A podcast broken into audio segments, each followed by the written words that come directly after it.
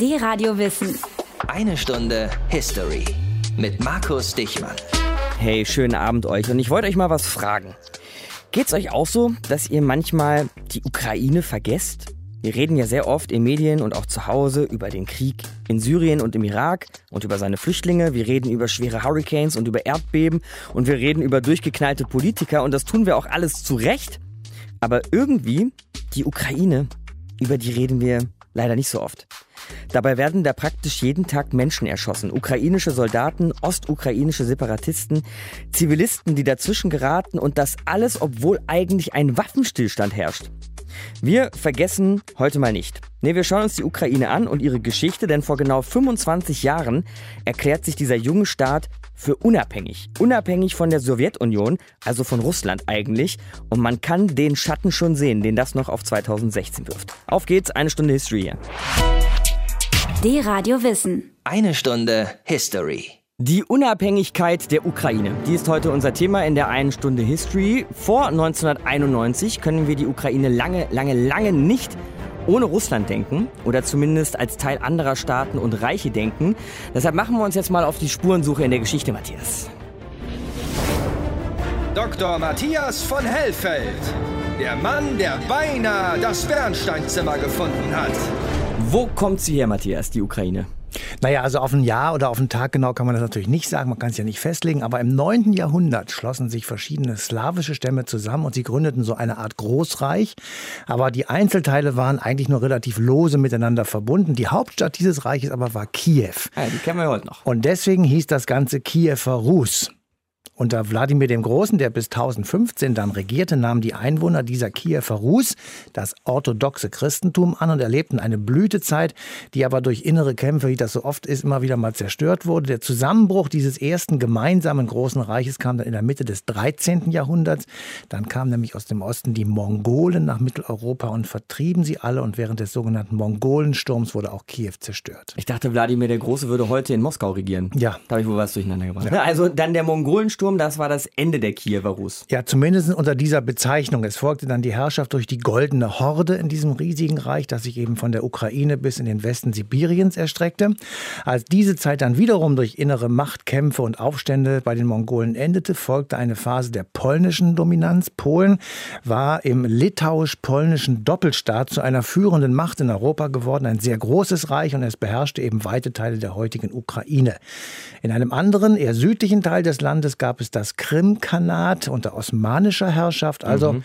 wir sehen, es ist eine ziemlich komplizierte Gemengelage. Heißt aber auch, dass die Ukraine naja, nie so eine richtig eigene Staatlichkeit, einen eigenen Staat Ukraine entwickeln konnte. Genau.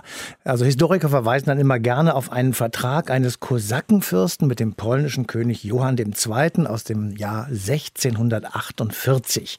Darin wurde ein eigenständiger ukrainischer Kosakenstaat verabredet, der aber drei Jahre später schon wieder Makulatur war, mhm. weil das Land rechts und links des Dnjeprs zwischen Polen und Russland aufgeteilt wurde. Aber es kam noch viel schlimmer, denn am Ende des 18. Jahrhunderts wurden eben die Polen Opfer der Raublust von Russland, Österreich und Preußen mit dem Ergebnis, dass auch weite Teile der Ukraine diesen Eroberern zugeschlagen wurde. Die Westukraine ging an Österreich. Aus der südöstlichen Ukraine wurde das sogenannte Neurussland. Ganz im Süden und vor allem auf der Krim lebten damals die Krim-Tataren, also die Nachfahren der mongolischen goldenen Horde. Von Neurussland hören wir ja heute auch immer mal wieder ganz gerne. Also das heißt, man kann eigentlich sagen, ernsthaft und über einen längeren Zeitraum eigenständig war die Ukraine nie wirklich. Genau, und deshalb kann man auch verstehen, dass viele Ukrainer heute in einem eigenen Staat leben möchten, der eben unabhängig ist von dem mächtigen Nachbarn Russland, auch wenn diese beiden Staaten wirklich eine ganz, ganz lange gemeinsame Geschichte haben. Die Unabhängigkeit der Ukraine ist heute unser Thema in einer Stunde History. 1991 wird sie erklärt und da schauen wir gleich hin. Die Radio Wissen. Eine Stunde History. Wir haben Dezember 2016 und damit ist es jetzt genau 25 Jahre her, dass sich die Ukraine für unabhängig erklärt hat. Unser Thema heute in eine Stunde History und wir gehen jetzt mit Veronika von Borries an genau den Tag, an dem es passiert ist. Hier ist das erste deutsche Fernsehen mit der Tagesschau. Der 1. Dezember 1991 ist einer dieser Tage, die nicht mit einem großen Knall in die Weltgeschichte eingehen, sondern mit einem politischen Erdbeben. Guten Abend, meine Damen und Herren. einer Wahl, die die Welt verändert.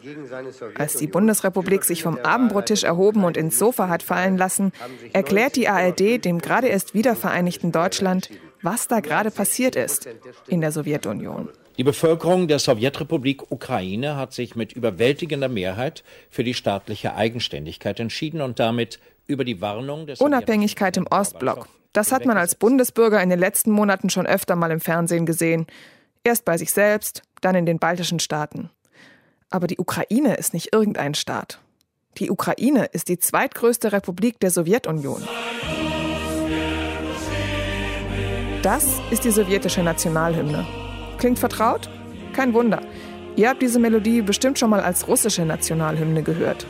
1991 besingt sie die Sowjetunion als Nachfolgerin der Kiewer Rus, Land der Ostslawen, das die Welt zur Freiheit führt. Es ist ein Mythos, der viel unterschlägt. Zum Beispiel, dass die Sowjetunion auch aus Kasachen, Armeniern und Kirgisen besteht. Und dass die Sache mit dem einheitlichen Volk der Rus so einfach auch nicht ist. Die Ukrainer jedenfalls haben im Dezember 91 keinen Bock mehr. Das Referendum ist eine klare Sache. Mehr als 90 Prozent der Wähler entscheiden sich, Ukrainer zu sein. Und das, obwohl von den 52 Millionen Menschen im Land 12 Millionen Russen sind. Auch sie stimmen mehrheitlich für die Unabhängigkeit. Aber sie wollen nicht unbedingt Ukrainer werden. Was sie wollen ist Ruhe, Ordnung, Sicherheit. Die Sowjetunion steckt 1991 in einer tiefen Krise und kann das nicht bieten. Also denken viele, ohne Moskau geht's uns besser. Das hier sind Aufnahmen aus einer Straßenumfrage in einer ukrainischen Stadt vom 1.12.91, also dem Tag des Referendums. Fast alle Befragten sagen, dass sie natürlich für die Unabhängigkeit gestimmt haben. Ich hoffe natürlich, dass keine einzige Verbindung nach Russland gekappt wird. Aber ich glaube, wir werden jeder in seiner eigenen Republik besser zurechtkommen. Manche reden sogar davon, dass Russland und die Ukraine bald wieder ein Staat sein könnten so wie ein Paar, das sich trennt, versöhnt und wieder zusammenzieht. Aber so denken nicht alle. Viele Ukrainer halten die Verbindung zur Sowjetunion und damit auch zu Russland für irreparabel. Und Gründe haben sie genug. Den gescheiterten Krieg in Afghanistan, das Reaktorunglück in Tschernobyl, das große Teile der Ukraine verseucht hat, dazu die immer schwierigere wirtschaftliche Lage. Seit 1986, als Michael Gorbatschow an die Macht kommt, kann man darüber auch reden, zumindest teilweise. Stichwort Glasnost und Perestroika, Transparenz und Umbau. In der Ukraine bedeutet das, dass eine alte Idee wieder auflebt. Die Idee von einem unabhängigen Staat.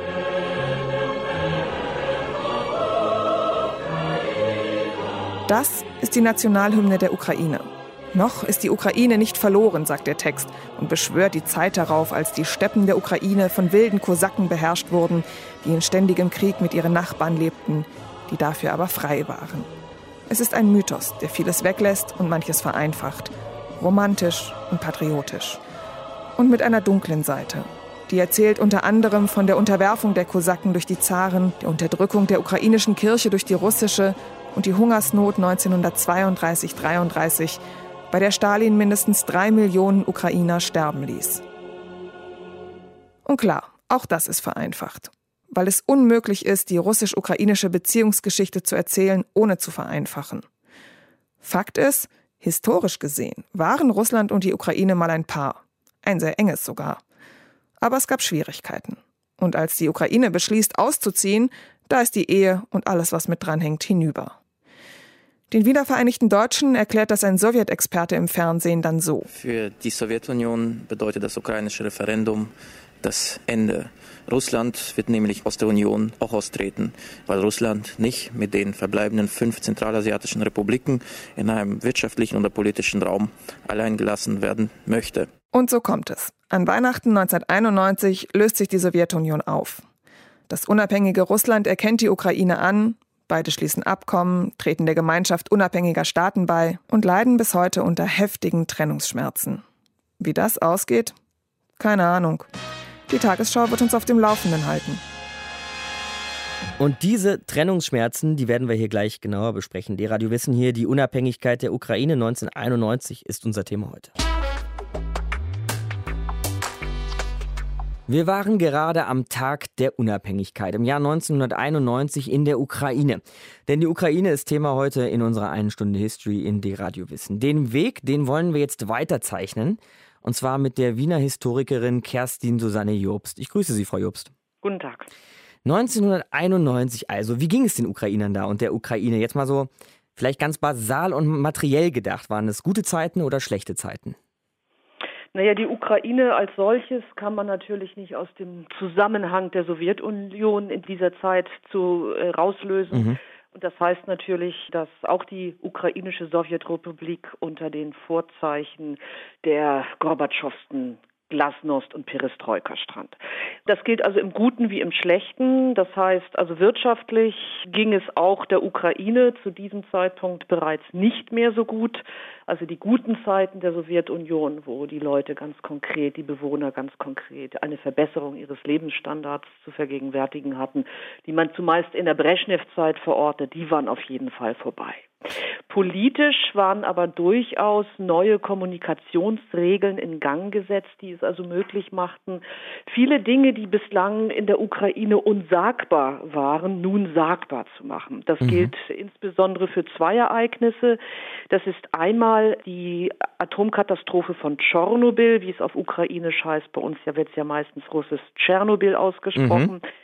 Und das zweite Ereignis, was 1986 dann nach der Katastrophe mit in den öffentlichen Diskurs gelangte, war die Hungerkatastrophe, der sogenannte Holodomor. Das sind also Anfang der 30er Jahre äh, als eine große Zahl von Ukrainern im Kontext der Kollektivierung und der neuen Agrarpolitik unter Stalin verhungert sind. Das heißt also vor der Unabhängigkeit erleben wir einmal mhm. mhm. erleben wir einmal den wirtschaftlichen Niedergang, ja, gleichzeitig aber auch so eine geistig-politische Öffnung irgendwie der Ukraine. Was passiert denn nach der Unabhängigkeit? Wie entwickelt sich das Land da weiter? Nach der Unabhängigkeit sehen wir erstmal, dass nach einer ersten Euphorie äh, ganz bald äh, sich allgemeine Ernüchterung breit machte.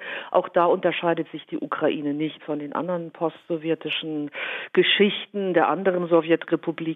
Die marode Wirtschaft prägte die Lebenswelten der Ukrainer und Ukrainer natürlich ganz nachhaltig. Also der Zerfall der Rubelzone war eine ganz schwierige Sache. Diese ganze politische und ökonomische Transformation funktionierte nicht so. Es gab also einen eklatanten Einbruch äh, der, der Wirtschaftsmacht. Das erklärt sich allein deshalb, dass natürlich die ganze Sowjetunion im Grunde auf, auf diesen Zusammenhalt, auf dieses Gesamtsystem Sowjetunion ausgerichtet war, wo im Grunde fast jede Republik so für den Gesamtorganismus der Sowjetunion seine Funktion hatte. Der war nun zerfallen, dieser Gesamtzusammenhang. Und somit fiel es natürlich schwer, auch der Ukraine ihre Waren anderweitig unterzubringen, zumal für die westlichen möglichen Abnehmer die ukrainischen Waren einfach nicht auf der Höhe der Zeit waren. Mm, daneben behaupte ich jetzt aber mal, Frau Jobst, dass die Ukraine da so lange vor sich hin arbeitete unter dem Radar der Weltöffentlichkeit und dass wir erst 2004 dann durch so Namen wie Juschenko, Janukowitsch und natürlich auch die große Timoschenko wieder von der Ukraine gehört haben. Was passierte denn da politisch eigentlich in der Zwischenzeit? Mhm. Also erstmal haben Sie mit Ihrem Befund durchaus recht, dass eigentlich im Grunde vor 2004 oder Ende 2004, also den Ereignissen, die schließlich in der sogenannten Orangen Revolution genau. mündeten, weder die Europäische Union noch der Rest der Welt äh, großes Interesse an der Ukraine hatte. Also ich äh, behaupte immer gerne, dass äh, zu einem großen Teil die Ukraine lange so etwas wie eine Terra incognita war. Und im Grunde, dass wir sehen das insbesondere am deutschsprachigen Raum, vielleicht sogar noch eher in Deutschland als hier in Österreich, dass äh, im Grunde von einer bundesdeutschen Öffentlichkeit die Ukraine ewig lange eigentlich nur als ja Teil der Russen gesehen wurde. Aber das, also das Bewusstsein einer, einer westeuropäischen Öffentlichkeit äh, dafür, dass es so etwas wie eine distinkte ukrainische Identität äh, gibt, ist äh, zum Teil immer noch, noch sehr, sehr schwach ausgeprägt und das sicher zu Unrecht. So, und jetzt 2000 haben wir 2004 diese Orangene genau. Revolution. Genau. Plötzlich, genau. plötzlich geht die Ukraine gen Westen. Ähm, Richtig. Und die Russen fühlen sich regelrecht verraten. Würden Sie das so unterschreiben? Moskauerseits ist es natürlich so, dass äh, dort äh, nicht nur im Kreml selbst in der politischen Elite, sondern eigentlich auch bei der breiten Bevölkerung das Bewusstsein äh, stark ausgeprägt ist, naja, die Ukrainer und die, die Weißrussen, das sind ja so etwas wie so unsere kleinen slawischen Brüder. Und wir sind im Grunde eine große ostslawische Familie und das Primat hat natürlich der Großrusse. Das heißt aber, wir können da vielleicht auch eine historische Linie erkennen von 2004, der Orangenen Revolution, über den Maidan bis hin zu dem, was wir heute noch im Osten der Ukraine erleben. Mhm, durchaus, ja. Im Grunde ist diese Frage, ist die Ukraine äh, nach Europa zurückgekehrt oder äh, wie europäisch ist die Ukraine, ist natürlich äh, irgendwie auch Unsinn. Natürlich gehört die Ukraine zu Europa, auch Russland gehört zu Europa. Damit im Zusammenhang steht ja oft, dass man sagt, so die, die Europa ist eine positive Wertegemeinschaft, Europa ist gut und alles, was im Osten ist, ist weniger gut. Das ist natürlich auch so Unsinn. Was, glaube ich, einfach dahinter steht, dass natürlich ähm, die Ukraine seit der Unabhängigkeit am konsequentesten versucht hat, sich zu demokratisieren und andere Spielregeln zu entwickeln. Also anders als es die russländische Föderation auf jeden Fall gemacht hat und auch die zentralasiatischen Staaten be be äh, beispielsweise. Oder Aserbaidschan, also da gibt's ja, gibt's ja genügend Sowjetrepubliken oder ehemalige Sowjetrepubliken, die äh, trotzdem noch an einem mehr oder minder autokratischen, präsidentalen äh, System festhalten. Aber äh, die Ukraine ist weiter natürlich ein, ein, ein Konfliktherd innerhalb Europas, dem wir aber alle, vielleicht die Osteuropa-Forschung ausgenommen, immer äh, zu wenig äh, Aufmerksamkeit widmen. Sagt Historikerin Kerstin Susanne Jobst hier in eine Stunde History. Danke Ihnen, Frau Jobst. Bitteschön. Die Radio Wissen. Eine Stunde History. Vor 25 Jahren, 1991, da wird sie erstmals unabhängig, die Ukraine. Sie ist unser Thema heute in der einen Stunde History. Und mein Gott, was hat dieser junge Staat seitdem schon so alles mitmachen müssen? Ne? Beziehungsweise, was muss er aktuell auch noch alles mitmachen, wenn dort im Osten des Landes geschossen und getötet wird? Ja, eigentlich ein Krieg herrscht. Wir bleiben jetzt mal in diesem Hier und Jetzt und reden darüber mit Ilya Galka. Er ist Ukrainer, er ist 24 Jahre alt und lebt in Kiew, arbeitet dort bei der deutschen Botschaft. Daher auch sein sehr gutes Deutsch. Hallo Ilja. Hallo, Markus. Wie geht es dir zurzeit in der Ukraine? Was denkst du so über dein Land? Ähm, naja, das ist eine sehr gute Frage. Also äh, der Ukraine würde ich sagen, geht es äh, ein bisschen besser als vor einem Jahr, weil sich die Wirtschaft entwickelt. Man sieht auch die Entwicklung der Zivilbevölkerung. Aber in der Ostukraine wird es immer noch geschossen. Vor kurzem wurde eine neue Waffenruhe ausgehandelt. Aber gestern, äh, soviel ich gehört habe, wurde noch ein ukrainischer Soldat getötet. Mhm. Das heißt, dass die Ruhe noch nicht gekommen ist. Bevor wir da nochmal hinschauen in den Osten der Ukraine, Ilja, fühlst du dich in Kiew, wo du wohnst, fühlst du dich da wohl? Geht es, hast du da ein gutes Leben?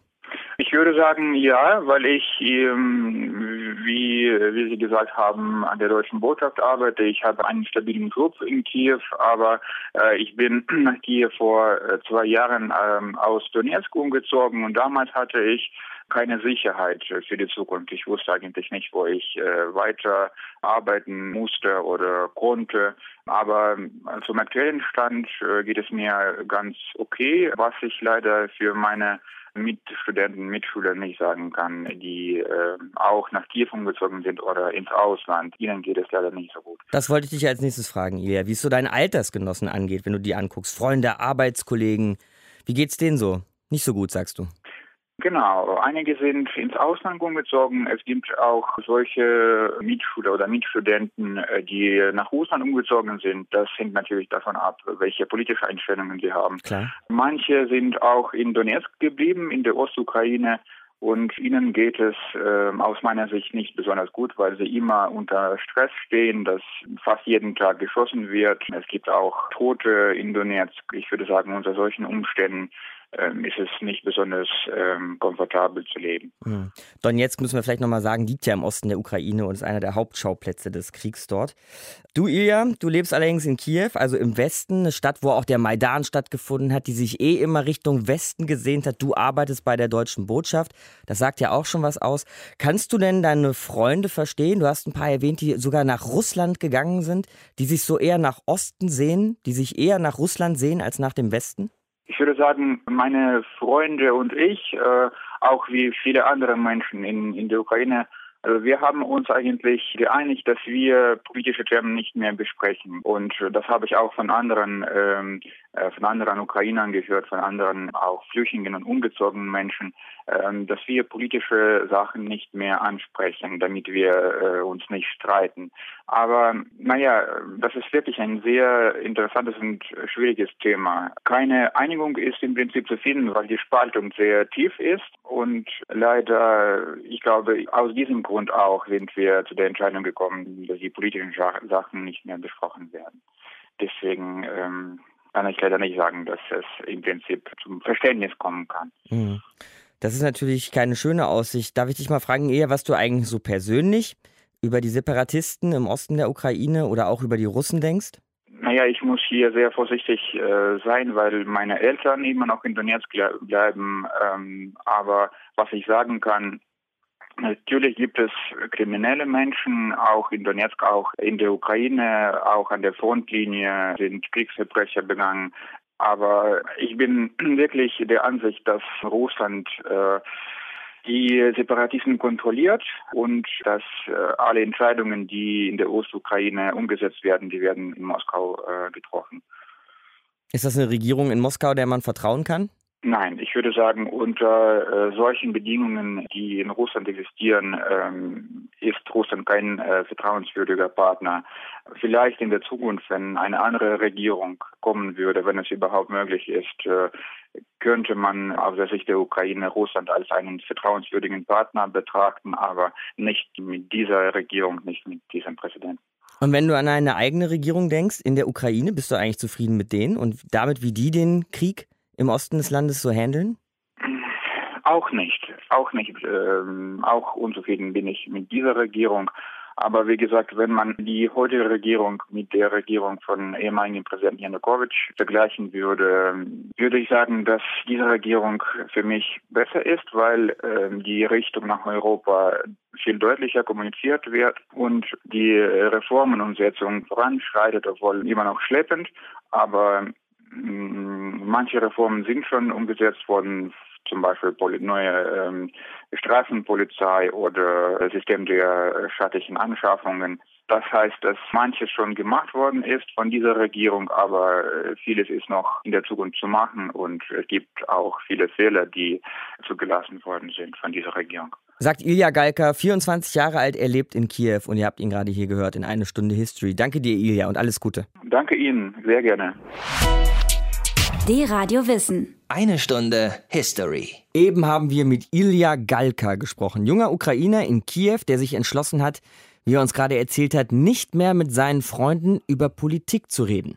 Denn die Spannung zwischen denen, die sich eher so nach Osten, eher nach Russland sehen, und denen, die eher nach Westen wollen, eher zur EU, die sind einfach zu groß. Diese Spannungen haben wir natürlich nicht nur privat, sondern auch politisch, und zwar seit einem Ereignis der jüngeren Geschichte, seitdem die Krim von Russland annektiert wurde. Da waren, Matthias, viele hier im Westen völlig fertig mit den Nerven, das oder? kann man wohl sagen. Nämlich deshalb, weil sich da ein Gebaren gezeigt hat, das wir eigentlich schon sehr, sehr lange nicht mehr gesehen haben. Nämlich ein Land verletzt mal einfach so die Grenzen eines anderen Landes. Und das war in unseren Augen, also in westlichen Augen, schon ein sehr starkes Stück und eben einer der Gründe, warum das Verhältnis zwischen Europa und Russland derzeit wirklich sehr abgekühlt ist. Was steckt dahinter? Also was Wladimir Putin jetzt genau damit beabsichtigt hat, das muss man ihn natürlich selber hm. fragen. Ich vermute mal, er will eine Machtdemonstration Russlands gegenüber seinen Nachbarn, aber natürlich auch gegenüber der NATO und natürlich auch gegenüber Europa zeigen. Zudem kann Putin mit solchen äh, Aktionen das Selbstbewusstsein und den Nationalstolz der Russen verbessern, weil die meisten Russen die Krim tatsächlich als russisches Gebiet ansehen. Und tatsächlich ist an dieser Sichtweise natürlich auch immer etwas dran. Kurzer historischer Rückgriff. 1954 ja. nahm der damalige KPDSU-Chef Nikita Khrushchev den 300. Jahrestages des Vertrages von Perejaslav zum Anlass, die Krim der Ukraine sozusagen zu schenken. 1954. Das war 1954. Und 1654, also 300 Jahre zuvor, hatten sich ukrainische Kosaken dem russischen Zaren Alexei unterworfen, der ihnen im Gegenzug dafür militärischen Schutz vor dem Großreich, wie eben schon erwähnt, Litauen-Polen gewährte. Das wurde in der sowjetischen Geschichtsschreibung als Vertrag über die Vereinigung der beiden Länder angesehen. Mhm. 1954 jedenfalls, 300 Jahre später, wurde dieser Vertrag mit einer großen Feier bejubelt, in deren Verlauf Khrushchev die Krim an die Ukraine gleichsam verschenkte. Das hat er gemacht, weil er sich nicht vorstellen konnte, dass die UdSSR jemals auseinanderbrechen würde, sodass er diesen, sagen wir mal, Schenkungsakt eher so aus innenpolitischen Gründen gemacht hat. Also so ein innersowjetisches Geschenk sozusagen. Aber seit 1954 durch dieses Geschenk gehörte die Krim der Ukraine, also der sozialistischen Sowjetrepublik Ukraine. Ganz genau, so war es. Und bis 1991 war das auch kein Problem, weil die Ukraine ja eben Teil der UdSSR war und dadurch der Zugang zum Hafen von Sevastopol zum Beispiel frei war. Das änderte sich nur mit der Unabhängigkeit der Ukraine 1991, denn nun waren die Krim und damit eben auch der Stützpunkt für die russische Flotte mit dem Zugang zum Schwarzen Meer nicht mehr russisch. Für die ukrainische Regierung begannen die Probleme auf der Krim sofort, denn fast wäre es zu einem Referendum über die Unabhängigkeit der Krim gekommen, also 1991, 92. Mhm. 1992 wurde dann die Krim sozusagen als Entgegenkommen zu einem autonomen Gebiet innerhalb der Ukraine und ein Jahr später erklärte die Duma in Moskau, also 1993, Sevastopol zu einer russischen Stadt auf ja. fremdem Territorium. Wir kennen das zum Beispiel von Gibraltar. Mhm. Also die beiden Staaten hängen historisch eng zusammen, haben eine lange gemeinsame Geschichte, sind sich aber in jüngster Zeit des Öfteren tatsächlich in die Quere gekommen. Auf diese gemeinsame Geschichte schauen wir heute hier in eine Stunde History. 1991, die Unabhängigkeit und 25 Jahre später immer noch zwischen Ost und West hin und her gerissen. Die Ukraine ist heute unser Thema in der einen Stunde History. Und dieses Land ganz genau beobachtet hat in den letzten Jahren unsere Korrespondentin Sabine Adler. Tag, Frau Adler. Hallo.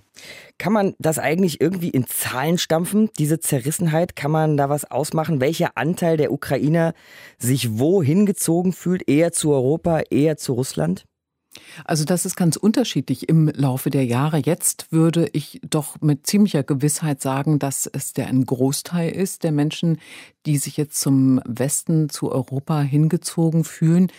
Das kommt unter anderem zum Ausdruck in der Zustimmung zu Europa, in dem Wunsch, doch endlich eine Visafreiheit für Besuche nach Europa zu bekommen. Also ganz klar. Aber das war nicht immer so. In der Tat, es gab immer auch in der Ukraine ein starkes Zugehörigkeitsgefühl zu Russland. Das resultiert einfach daraus, dass es ganz enge familiäre Bindungen gibt. Ganz viele Familien haben Angehörige sowohl in der Ukraine als auch in Russland. Und es war immer wichtig, bis vor drei Jahren bis äh, die Revolution auf dem Maidan angefangen hat, dass diese Beziehungen gut und unproblematisch äh, gewährleistet sind. Und das hat sich ganz stark verändert. Jetzt haben Sie auch schon die Familienbande angesprochen. Ich habe letztes Jahr eine junge Ukrainerin in Moskau getroffen.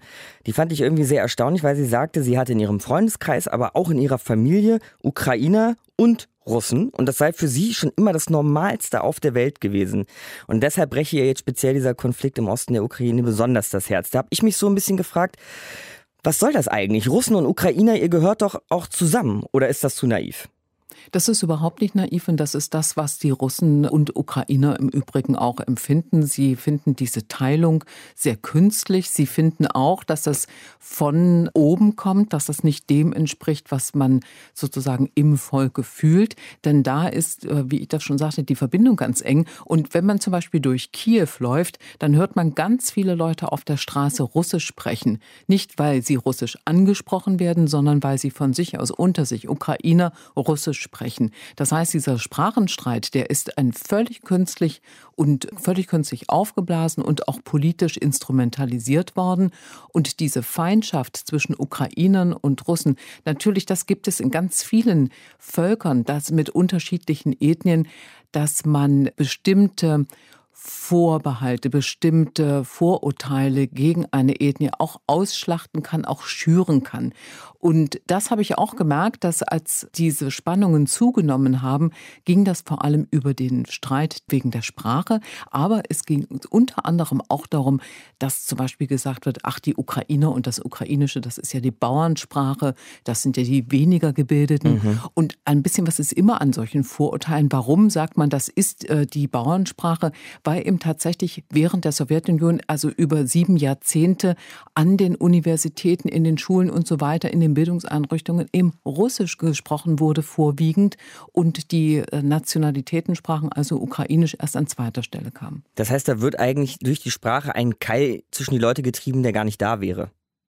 Also es ist ein Keil gewesen, der nicht da war. Man geht damit vollkommen entspannt um. Zum Beispiel, je östlicher man in das Land kommt, also auch äh, in Odessa oder in Kharkiv, auch eben auch in dem besetzten Donbass, da sprechen die Leute überwiegend Russisch. In der Mitte äh, kommt dann das Ukrainische stärker. Im Westen der Ukraine ist es dann vor allem Ukrainisch. Aber im Prinzip sagt man, jeder versteht jede Sprache, spricht sie mehr oder weniger gut. Und sowas kann man natürlich instrumentalisieren, klar. Tja, Frau Ader, dann kommt jetzt hier die Hammerfrage, aber vielleicht haben Sie eine Antwort für uns übrig. Wie können wir denn Russen und Ukrainer wieder versöhnen? Das ist eine politische Frage, die in Moskau gelöst wird. Das ist eine Frage, die letzten Endes im Kreml beantwortet wird. Wie nützlich ist dem Kreml, dass dieser Konflikt in der Ostukraine immer wieder aufgeheizt wird, immer wieder entflammt wird, um auch das Land, die Ukraine selber von seiner eigenen Entwicklung Richtung Westen abzubringen. Das heißt, es ist eine rein politische Frage. Zum Schluss, wenn es recht ist, Frau Adler, noch eine persönliche Frage. Sie berichten ja schon lange und andauernd für uns aus Osteuropa. Und ich weiß nicht, ob Sie sich das schon mal angetan haben, was da so im, sich das anzugucken, was da so im Netz zum Teil über Sie geschrieben wird. Also NATO-Adler ist da, würde ich mal sagen, noch das harmloseste. Ich würde mal annehmen, dieser russisch-ukrainische Konflikt geht auch nicht spurlos an Ihnen vorbei. Also ist es so, dass äh, mit Beginn dieses Konfliktes äh, diese Art von Hörerzuschriften, sage ich jetzt mal ganz wertneutral, mhm. äh, in einem unglaublichen Maße gekommen sind. Und wir haben festgestellt, dass sie zum Teil fabriziert worden sind, weil es da so Satzbausteine mit den immer gleichen Fehlern gibt, die Deutsche zum Beispiel nicht machen würden. Aber es gibt eben auch wirklich zutiefst empörte Hörer. Dieser Konflikt hat ähnlich äh, in seinem Potenzial wie der Nahostkonflikt ungemein polarisiert.